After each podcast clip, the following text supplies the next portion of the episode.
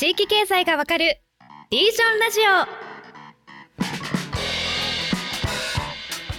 皆さんこんにちはパーソナリティの KSB 瀬戸内海放送アナウンサー滝川夏樹ですナビゲーターを務める AI 代表理事の木下仁です。はい、同じくニュースピックスリージョンの呉拓磨です。大好評のシーズン2は地域経済の未来をディープに深掘りしていくという内容でお送りしています。本日も木下仁さんそして郷拓磨さんと一緒にお届けしていきます。よろしくお願いします。はい、よろしくお願いしよます。ろしくお願いします。さて地域の発展と衰退を原理原則で学ぶというコンセプトでお送りしています。リージョンラジオシーズン2ここまでの回では輸入地間というキーワードを中心に学んできたわけですが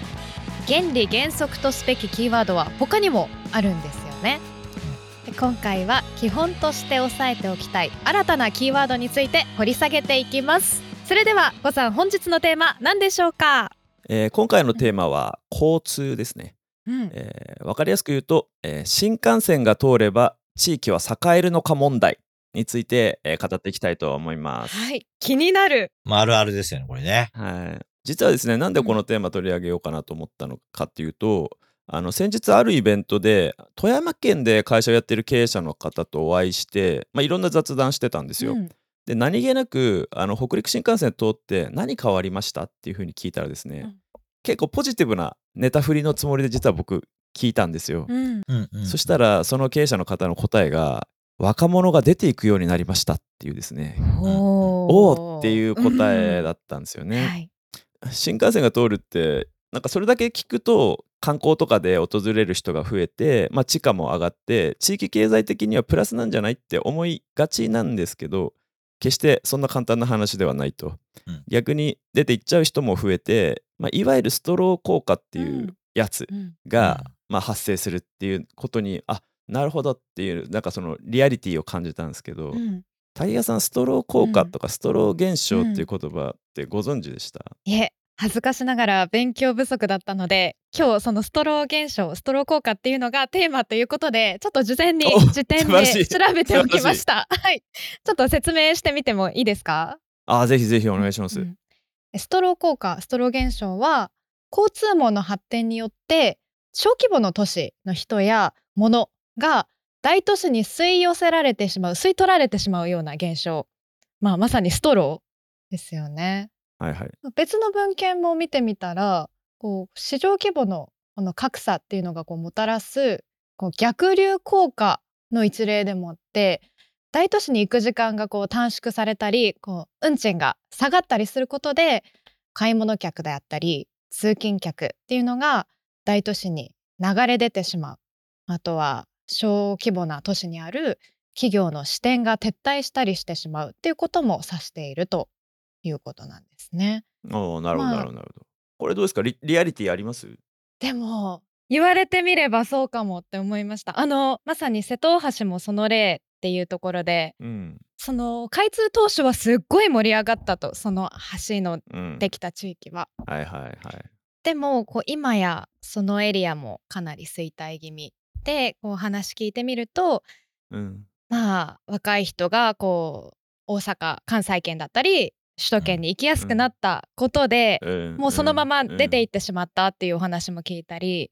もうすごいうん。シャッター街にあのなってしまったっうん。ていうエリアのお話を聞きましたね。うんうんうんうん。これ改めてこのストロー現象って正しいんでしょうか？あの逆に言うとその交通が発達するってことは地域にとってメリットなのかデメリットなのかみたいなところをですね今日木下さんに聞きたいなと思ってるんですよ。まあ、基本、大体ストロー現象と言われるときはネガティブな情報として発信されることがやっぱ基本多いんですよね。うんうんうんまあ、ストローで、なんかあの、二人の人がですね、こういう急にしてて、僕となんか、室伏選手がストローの中にある水を吸い込み競争するみたいな感じなんですよ。ね。明らかに肺活量の強い人に全部 吸われてですね、僕の吸える水はもうほぼ残ってないみたいな感じだと思ってもらえればいいと思うんですよ。うん。あるあのコップにある水を二つのね、ストローですみたいな話。うん。で結局、まあ、要は人口規模が多い、大きいところに、うん。ある程度やっぱそういうの、証券っていうのは引っ張られていくっていうので、うん。まあ昔から伝統的なね、あのとこと、あの、ライリーの法則って言われていて、あの、うん人口の規模と、あとはあの、距離ですよね。二、つの都市があった時の、ある市場に対しての距離っていうので、まあそこで、まあ基本的には、あの、距離は二乗に作用して、都市の人口は、まあ比例するっていうのがあって、まあこれ結構計算して証券人口とかの計算とかに使ったりするんですけど、はい。まあ、そうすると、まあ、人口が大きくて、でつまり近いっていうのは、あの物理的にっていうよりは、いわゆる時間距離で、まあ今だったら測るわけですよね。うん。はい、なるほど、なるほど。うん。そうする、と、まあさっき高橋さんなんとなくわかるなって言われていた部分って、例えばそれまですごい時間がかかるところにわざわざ行って、それを買うかって言われたら、いや、買わないかなと言われてたものが、例えば橋が開通しましたね。四国なんかもそうですけど。そしたら今まで、まあ、あの、言葉選ばず言うと、仕方なく四国の地元で買ってた人たちがいるんですよね。あの、めんどくさいからわざわざ船に乗って、えーはいはい例えば関西圏まで行って買うのって。そう、だけど、あ、じゃあもう自分の車で家出て、そのまま車でバーっと走ってったら、例えば三宮まで行けるとか、まあ今だと例えば上梅田までそのままバーっと走っていけば高速で繋がってて行けるってなると、じゃあわざわざ、例えば同じ商品を、えー特に、例えば付加価値の高いものですよね。例えばある程度のブランドのものであったりとか、そういうものっていうのは、やっぱ確かなところで確かな形で買いたいとか、はあとはまあそういいうものが出てくるわけですよ。だからアパレルとか結構顕著だったりしたんですよ。うん結構ね、開通した後。はいはいはいはいはいはい。確かにその気持ちは共感できるかもですね。ですよね。うんせっかくだったら、じゃあショッピングって、そう、すごい行くのに時間とお金がかかってたところが簡単に行けるようになればですね。例えばまあ、若い人たちでも、あの、高速バスっていうのは結構すごいツールで、道路が開通して、高規格なそのね、橋とかそれを含めて開通すると、高速バスでこうやって行くんですよね。で、そうすると安いんですよ、結構。うんなので、確かに。もうあの四国から、例えば三宮にショッピング行く、あの大阪方面ショッピング行くみたいなのが、従来だったらすごい時間とかでかかってたのが、結構短時間で、週末土曜日とかに、はいはいはい。ですよね。朝出て買い物行ける。っはい。うんていうと、まあ地元の競争力っていうのは相対的に低下するっていうので、まあ大体あのストロー現象ってそんな感じでね、あの、今まではなんかすごいハードルですよね。進撃の巨人の壁みたいにまが守られてたんですけど、その壁がですね、ボコーンと壊されたら、外にですね、とんでもない巨そう、とんでもない巨人が現れてですね、オラーとかつって潰されて、あの、全部、蹂躙されていくみたいな感覚ですね。あの、地元中小商業からすると。で、これが、まあ結構、その新幹線とか、あの、今言った高速道路とかね、うん。その高規格な道路っていうところで、まあ、顕著に発生するので、ストロー現象イコール、なんかす、要は、全部吸われてしまうっていう話に、うん。まあ、なる話がね、よく出てくるっていうのうん。で。では、まあそういう意味では、まあもちろん、あの、地元のところから見ればデメリットもちろんあるんですけど、まあでも直近で言えば消費者側からすると選択肢が増えるとか、うん。うんあとはすごいマクロで見ると、やっぱりその言葉を選ばず言うと、あまり競争力のない、うん。特徴のないような、要は別にそれってどこでも売ってるよねと。うんだけど、近いからたまたまみんなが買ってただけのうん業態、うん業種業態っていうものは、マクロの全体の生産性を上げようと思うと、まあそれはまあ別にいいんじゃないのみたいな話にもなりがちなんですようんね。うんうん絶対に守らなきゃいけないものとかじゃないから。あのーなんか地域の小規模な百貨店とかって結構今どこも苦しいみたいな話を聞くんですけど、うん、うん。やっぱり単純に新幹線通って便利にすぐにあのより大きな都市にアクセスできるようになったら、はい。まあ、都市部のもっといいお店とかあもっと規模の大きいお店とかにやっぱ人は行っちゃうんだみたいなそういうことですね。そういうことですね。。うんだってまあ、うんもともと都会でやってるものをパクって田舎でみんなやってたわけですよ。うんうん。もう言葉を選ばず言うとね。例えば、三越とか、えー例えばまあなんか関西で言えば阪急とかね、そういうターミナル百貨店とか、こういうモデルを作ったものをみんなパクって、駅に百貨店を田舎で作ってみたりとか、田舎でもなんかちょっとした、えー呉服とかアパレルやってた会社がちょっと大きいビルを建てて百貨店で名乗ってみたりとかっていうのが、まあ大体期限でみんなやってるわけですけど、それっていうのはその時間とか、その移動コストのディスタンスを利用して、うんあの商売やってたわけで、うんうんじゃあ、その元々の元より素晴らしいものをやってたかっていうと、決してそうとは限らないわけですね。うんそうすると統合されると、まあ簡単に言うと、大元があってパクリがあった時に、あ、簡単に本物に行けるんだったら、別にそんなんかなんか、あ地元のなんかそのしょぼいやつ行かなくていいやんって話になるっていう、残酷だけど市場競争ってそういうもんだよねって話なんですね。本当ですね。でも実は百貨店すら今危ないわけええですよ。そうですね。ある意味行くのも来るのも不便っていうのはそういう純粋な市場競争に対する障壁になってて、はい守られてる部分もあった。ある。で、これちょっとね、時間軸でもう一回整理した話をすると、うんずーっと、あの、上書きなんですよ。すべてが。どういうこと、うんで、もともとは、例えば我々が農村社会とかで生活をしている頃っうんていうのは、はいあの、基本的には、例えば反対成果でもそうですけど、各地域にみんな固定されてますよね。身分も固定されてて。はい。で、そこでみんな物を作って、えー近所で分け合ったりとかをして、例えば着るものとかもそんな 洋服店なんかないわけですから、呉服店で買えるなんて人は本当武士の一部とかで、それは城下町の一部にしかないわけですよね。うん。だって呉服町とか名前ついてるじゃないですか。ああいうところで買えるって人は、大体、まあ武士の中でも選ばれた人だけっていうことで、一般大使はその買いもしなくて農村で生活しているから、自分たちでなんかあの木綿とかのね、ものを手作りで作ったりとかしてたわけですよ。自分たちで。まあ、地産地消ですよね。もうそう、地元の中でやるしかないんだ。消費経済とかがあんまりそこまで著しく発達してないから、まあちょっと街に出ることはあっても、そんなじゃんじゃん何でも買うなんてことはできないわけですよね。うんうんうん。広域で超分散してたんですよ。小さい経済がブワーって。うんうんで、その次は、例えば明治になってきてですね、近代化したら今度は鉄道が現れていくわけですよね。うんそうすると、鉄道の国鉄の駅とかの前にみんながこうやって大量に人が定住層されてくるとかっていう、あと物も流れてくるっていうものができたんで、駅前が発展するっていうやつの原型でですすよね。は。はいい。で、そこに商店街ってものができたわけですよ。うんうんうん。だからそれまで分散した商業を商店街は各農村から奪ったんです。簡単に言うと。ああ、そういうことか。うんそううんで、農村から奪った経済で商店街っていうものはすごい反映して、その後例えばバスとかもそうですね。バス停とかの大体ターミナルっていうのは、例えば国鉄とか私鉄の駅前に大体ターミナルがあって、うんみんな大体なんとか駅行きとかで集まってくるわけですよ。うんだから、車を持ってない時代とかは自転車、鉄道、そしてバスでガーッと集まってくるんで、これが大体戦後昭和30年代、40年代ぐらいで、だから商店街めちゃくちゃ儲かったんですね。人口も増えるし。なるほどなるほどある意味独占できる。うんで、そこに大体昔の老舗の百貨店とかはドーンとあったりするわけ。なるほですよど。で、これも、まあ他に散ってた経済と、そして増えていく経済をすべてそのネットワークの中心として、ハブとして抱え込んで儲けてたわけですよね。うん。うん。で、これが今度次は道路がどんどん発展していって、えー、80年代とか90年代ぐらいまで入ってくるとですね、今度は郊外とかにもどんどん道路ができるようになっていって。みんながバスも使わない、鉄道も使わない、マイカーだってことに変わってきたわけですね。まあ60年、70年代ぐらいからだんだんと。はい。で、道路もどんどん増えてくると、別に駅前とかじゃなくていいじゃん。確かに、ロードサイドででいいじゃん、みたいなね。ということで、そうそう、郊外に、実は一番最初に郊外に移転したのは商業ではなくて、あの、病院とか役所なんです。ああ、なるほど。へえ。はい。60年代ぐらいから大体病院が、中心部にあった病院が手狭になって、もっと大きくしなきゃいけないときに土地がないので、郊外に大きい病院を建てたり、役場もちっちゃゃい場所しかないからっていうので、郊外を移転する。学校も郊外に、例えば高校とかも郊外に作るとかっていうので、そうするとだんだんとそっちに住宅街もできてくるんで、家も昔はそのね、バスで便利な場所とか、公共交通で便利な場所が優位だったのが、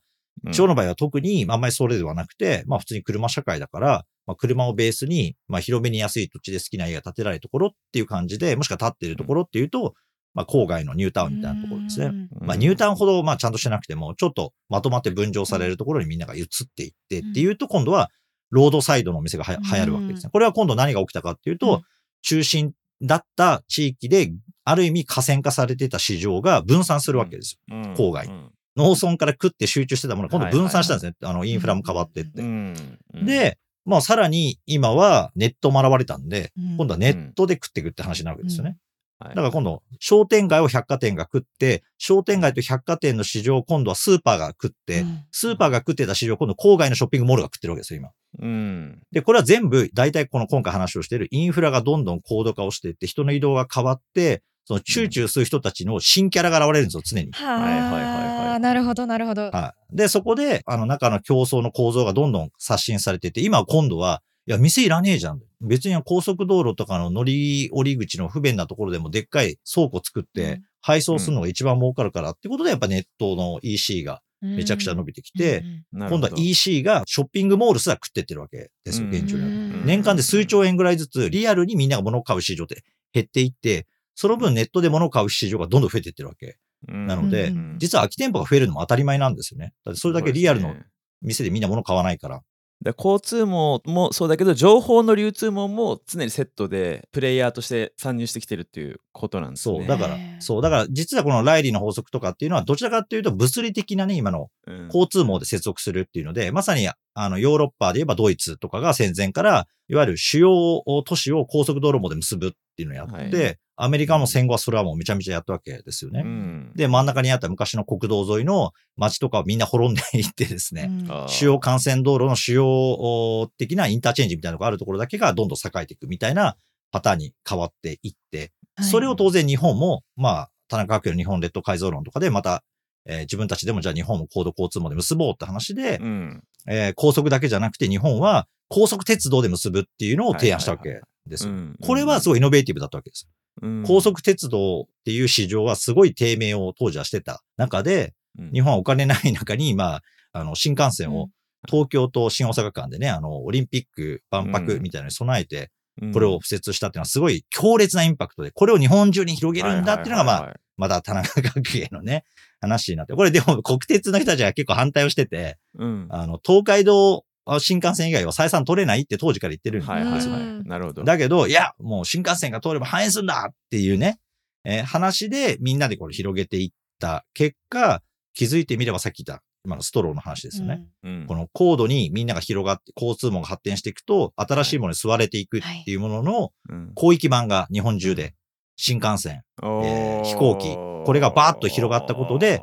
まあ今まで戦わないで住んでたところに、うん。まあさっきの進撃の巨人の壁をボーンと壊す話で、おーって大きい奴らが来てですね、戦わなきゃいけないっていうことで、なるほど。自分たちの不便を強いる壁かと思ってたらそれは実は自分たちを守る壁でもあったっていうところで、そうなんですね。まあ、それが常に繰り返し起きてたわけですね。そうです。だから、まあ、これが悲しいことに新幹線を開通する、高速道路を作る、空港を作るとか、あとは郊外のバイパスとかを作っていくってことは、うん地域振興っていう文脈で語られるわけですよ。はい。うんただ、やればやるほどに、少なくとも地域側は、新しい何らかのその道路以外のところで努力をしない限りは、あの、規模の大きいえー都市、かつそことの距離が縮まるって話なので、そこにどんどん食われていかざるを得ない、既存のものだけを今まで通りやってたらですね。はいはいはいうんまあこれっていうのはまあわかりやすいですよね。例えば、さっきで郊外にモールができましたって言った時に、うんシネコンっていうのが現れたわけですね。シネマコンプレックスっていう業態が。で、車で行って、でっかい駐車場に止めて、12とか13スクリーンの中から好きなものを選べる。で、こういうものが現れましたと。で、それに対してですね、場所がね、もともとあったところでやってるのが、もうなんか2、3スクリーンの昔からの映画館っていうのはほぼ滅びましたね。あのみんな。うんうんつまり相手は怖いもので、交通網が便利になって、証券的に統合されるだけじゃなくてですね、うん。さらにそこに今までにない業態を持ってくるわけですよ。あの、うん。地域外のそのはい巨人たちはですね。うん。そうすると、二重でやられるわけですよ。うん。単に近くて便利だからみんなが行くだけじゃなくて、そこは12、13スクリーンとかあって、しかもなんか IMAX 対応ですみたいなのが新設備が入ってて、いや、ええこんなになんか前のジジイの頭が邪魔で見えないみたいな映画館はもう滅んだわけですよ、もう今の時代に。だけど、そういうのが、実は急に来るわけですね。あはいの交通網がこの高度化した時に。そうすると、まあ当然消費者は、まあそれはね、新しくてよりいいものっていうのにアクセスしやすいんであれば、やっぱそっちにみんなが、まあ移っていくっうんていうことが、まあ仕方がないことなわけですね。うんだからそれを前提に地域には説明しないわけですよ。いや、これができれば活性化します。うんこれができればねはい、再生しますっていうけど、できるだけでは絶対に活性化しないし、できるだけでは必ず再生はしないんです。むしろ、まあ、さっき呉さんが冒頭言ったように、えー例えば新幹線で繋がっていることによって、あの、行ってすぐ帰るってことが、あの、計画しやすいわけですね、そうなると。うんうんうん。当然進学先が広域化する。だからまあ、えー例えば兵庫県とか、この関西圏周辺の、えー主要都市も全部こうやって横断してるわけ。です。それまでは、大抵関西の大学に進学してた人たちが結構多かったうん。ところまでが東京まで接続されるんで、まあはい。岡山なんかもそうだし、うんまあ、兵庫なんかもそうだし、まあ、当時は姫路とかいろんなとこもそうですけど、大きい町の人たちが進学先に東京の大学が入ってくるようになるんですね、必ず。うんうんそれまではほら、帰るのになんか特急で何時間とか言われるとね、いやーもうなんか行ったら本当帰ってこれないなみたいな感じになるから、ちょっと心理的ハードルも高いし、親も心配だからとかなるけど、うまあ新幹線繋がってれば、まあなんか行ってすぐ帰ってこれるし、なんかあったらたね、助けに行くこともできるからとかっていうので、やっぱ遥か彼方じゃなくなるんですよね。確かにねそうすると今度は、まあ、この広域でも戦いが始まるんです。その集積で。広域集積でも当然戦いが始まって、今までは関西圏の奴らで優秀な奴は関西の大学来るだろうと思ってたのが、実は東京に、と戦うことになるっていうところで、まあ、ここもまたね、大きな地区が出てくるっていう。常にこの、何かが新しく交通で接続されるってことは、競争のなんか基盤が変わっちゃうっていうところっていうのは、うんまあこれはまああの、事実だと思いますね。なるほどね。だからなんかまるで俺我々は交通網の発展はその地域の、まあ、発展に寄与するんじゃないかみたいに考えがちだけどむしろ逆の効果を与えるっていうのがもう力学としてはもう何度も繰り返されてきたとうん。いうことなんですね。で、ん。まあただ一方で言うと、例えば今の富山とかですね、うん。あの、北陸って新幹線この開通したじゃないですか。うん。だから、当然これでね、あの、出ていく人たちがいるっていうことももちろんたあの出ていきやすくなるっていうのも確かなんですけど、うん当然、行く目的があれば、北陸にみんなが行こうとするっていう人たちも出てくるわけですよね。うんはい、外部からも行きやすくはなる。うんそうそう。わざわざ飛行機でね、そう行って、そっから、まあ、新幹線乗れば一応ね、いろんなところにこうやって行けるわけなので、はい、だからまああのやっぱり北陸地域は、やっぱりその、えー食とかのね、文化集積が非常に高いってこともあって、やっぱり素晴らしいお店がこの数年、続々と現れてきてるっていうのは、明らかに新幹線で開通して、東京の人たちを証券内にさ、うんうんあの、定めることができるようになったっていうので、誤解を恐れず言うと、広域における東京の郊外にも北陸はなったんですよね。なるほど。そうう。んだから目的さえあれば行きやすいっていうことで来てくれる人っていうので狙える層は確実に増えるっていうので、で新しい産業が発展するとかこれまでちっちゃかった産業がまあ大きくなるみたいな、うんまあ、その地域の産業構造の変化っていうのが新しい交通インフラができることによって、まあ、生じるうんそう。でそこに乗れる都市と乗れない都市でね明暗が分かれるよっていう、うんこれはそういう話ですね。そうですね。そう。昔はもうそう一般論で言うと新幹線があのあると新幹線駅の周辺の地価は上がるんですよ。うん。とか事業所数って上がるんですよね。うんあのオフィスとか店って増えるんですけど、その県で見ると、えーその新幹線駅のない市町村は全部落ちるんですよ。だから要は、大体新幹線駅周辺に機能が集約されるっていうのが、あの、大体昔の話なんですけど、今は結構あの、長野新幹線ぐらいがもうどんどん変わってきてて、うんえーやっぱりなんか今みたいな目的性を発揮できないところっていうのは、長野新幹線はね、長野オリンピックのためにすごい早期開通で頑張ったものの、本当にに長野市はほとんど何の得もなくて、事業所数が実は新幹線開通したのに、し長野駅周辺に長野県内のものあんまり集まらなくてですね、一部集まったんだけど、むしろうん。長野市内の機能がみんな流出するっていうことに結構なってですね。うん。うん。で、あ、もう長野と東京こんな近く結ばれるんだったら、うん。もう別に長野じゃなくてもいいんじゃないみたいな話になっちゃったりもしてですね。うんだから、これは逆に在京企業が長野に視点を持ってたみたいなのも全部統廃合されるとかっていうのを含めて、うんそう、まさにストローが結構強烈に働いたんですよね。だから要はやっぱり目的があれば拡張するし、目的がなければ、あの、低下するって。で一番ね、おそらく長野新幹線、あの、得したのは軽井沢です。うん確かにね今でも伸び続けてる軽井沢は。誤解を恐れず言うと軽井沢が東京の郊外っていうのはめちゃめちゃしっくりきますねう。ん、うん。だから、しかもでも、郊外っていっぱいあるじゃないですか、東京も。はいはいね、はい埼玉とか千葉、神奈川、いっぱいある中で、なんでじゃあ軽井沢なのかっていう話になるわけうんうん。ですよ。で、これまあいろんな話、あの、ものもあるんですけど、例えば近年で言えば教育移住がすごい増えてる。はいわけですよね。はいそうですよね。インターナショナルスクールから、あー例えば風越学園みたいな新しいコンセプトのが小,、えー小中学校とかね、幼稚園からかな？幼稚園小、小学中学校みたいなのができたりっていうので、はい。うん。つまり都心部よりは郊外でゆっくり、えー生活をするっていうスタイルを選択したい人がそれなりに一定数い。ると。だけど、教育が、あの、なんかいまいちな地場の教育だけでは嫌だという層がいて、その層の人たちにちょうどいい答えを提供できるコンテンツがあるわけそうですね。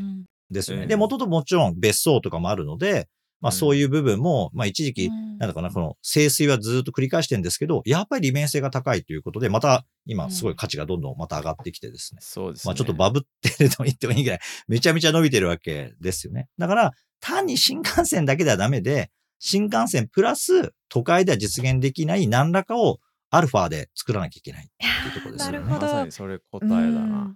なんか四国って今日本の地方で唯一新幹線がないエリアでうんうんうん。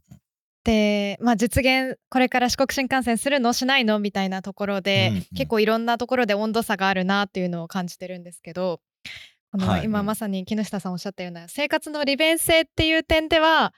も前向きだし向上するけどこう大きい経済圏にこう飲み込まれないように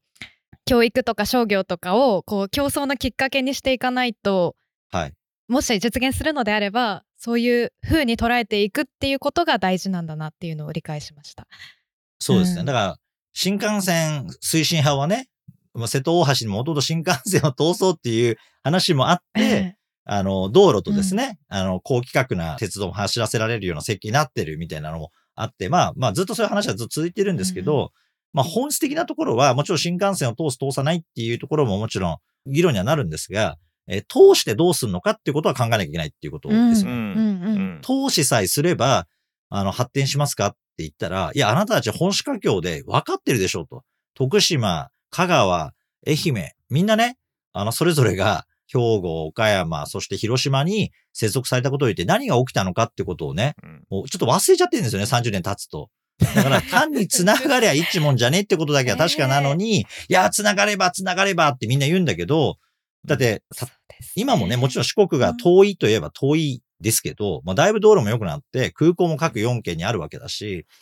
まあじゃあなんで四国に行かないかって言ったら目的がないからですよ。もう申し訳ないけれども。だから、だって目的あったらフランスだとかだって、ね、ヨーロッパまでですよ。もう半日以上かけて飛行機乗ってみんな日本人行くわけじゃないですか。じゃあなんでそんな人たちが四国行かないかって言ったら、ヨーロッパで行く目的がないからっていうあたりと向き合わないと、不便だからだ、不便だからだっていうおじさんたちいるんですよ、うん昔から。うんで、もう、悲願だと、四国の悲願なんだみたいなことをもう、この僕はもう商店街の活動始めもずーっと言うんですよ。だけど、うんいや、通ったらあんたどうすんですかって言って、あなたの商売とかも、ね、もう橋だけで一網打尽になってんのに、次どうすんですか？何やるんですか？って言っても、ないんですよ。うんだから、やりたいことは明確なんだけど、通ったところで何がやりたいのかって、その先のやりたいことはほぼないってなると、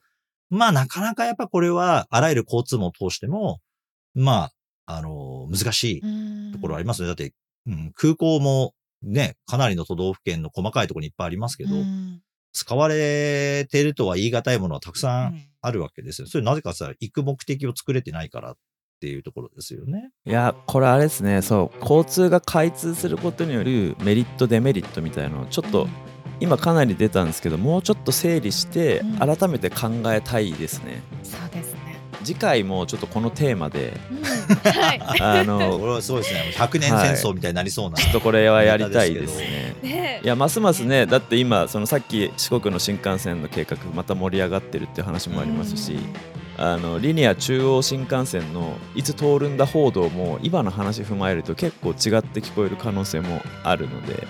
改めてちょっとね、そう。だからね、これね、そう。交通が通るっていうのは目的ではないんです。うん行くうん動機とか、行かなくてはならないとか、もしくは物を運ばなきゃいけないとかっていう、それがなければならないっていう理由があるから通すわけですよね。なんで東海道のね、東海道沿いに高速を通したのかって言ったら、それはもうあの、キャパがもう溢れてたから、もう大変なことだったんですね。この辺りも含めて、必要だってものに応じて対応してってるっていうあたりの、あの、需要と供給のね、話と一緒なんですけど、どうやって社会インフラってものは、あの、作っていくのかっていう時に、みんなね、あの、結構推進派はですね、こういい加減で、まあ、その、なんだろうな、供給が需要を生むこともあるんだって、もちろんあるんですけど、あまりやみくもにやると、今回言ってるようにストロー現象とか含めて、競争の構造変化とか、あとはミクロでおける企業競争ってあたりまで目を向けないと、結局はすごいざっくりでかい話をしてるだけで、えー各地域っていうものは、まあ、結構大変なことになるんですよねっていうところはね、えー次回もちょっとね、あの、深く解説をしたいというふうに思います。はい、はい。ではあっという間にお時間となりましたのでこのお話の続きは次回ということでリージョンラジオ本日はここまでとなります最後まで聞いてくださったリスナーの皆さん本日もありがとうございました。ありがとうございました。おしまいに番組からお知らせです。番組ではリスナーの皆さんからご意見ご感想をお待ちしています。ぜひハッシュタグリージョンラジオでツイートいただけると嬉しいです。そしてもう一つ告知がありますニュースピックスリージョンでは来る11月25日に地域×副業をテーマにした大型 HR カンファレンス開国を開催する予定です。地域経済に関心のあるビジネスパーソンの皆さんぜひ概要欄をチェックしてみてください。次回も地域経済の未来についてディープに学んでいきます。またお会いしましょう。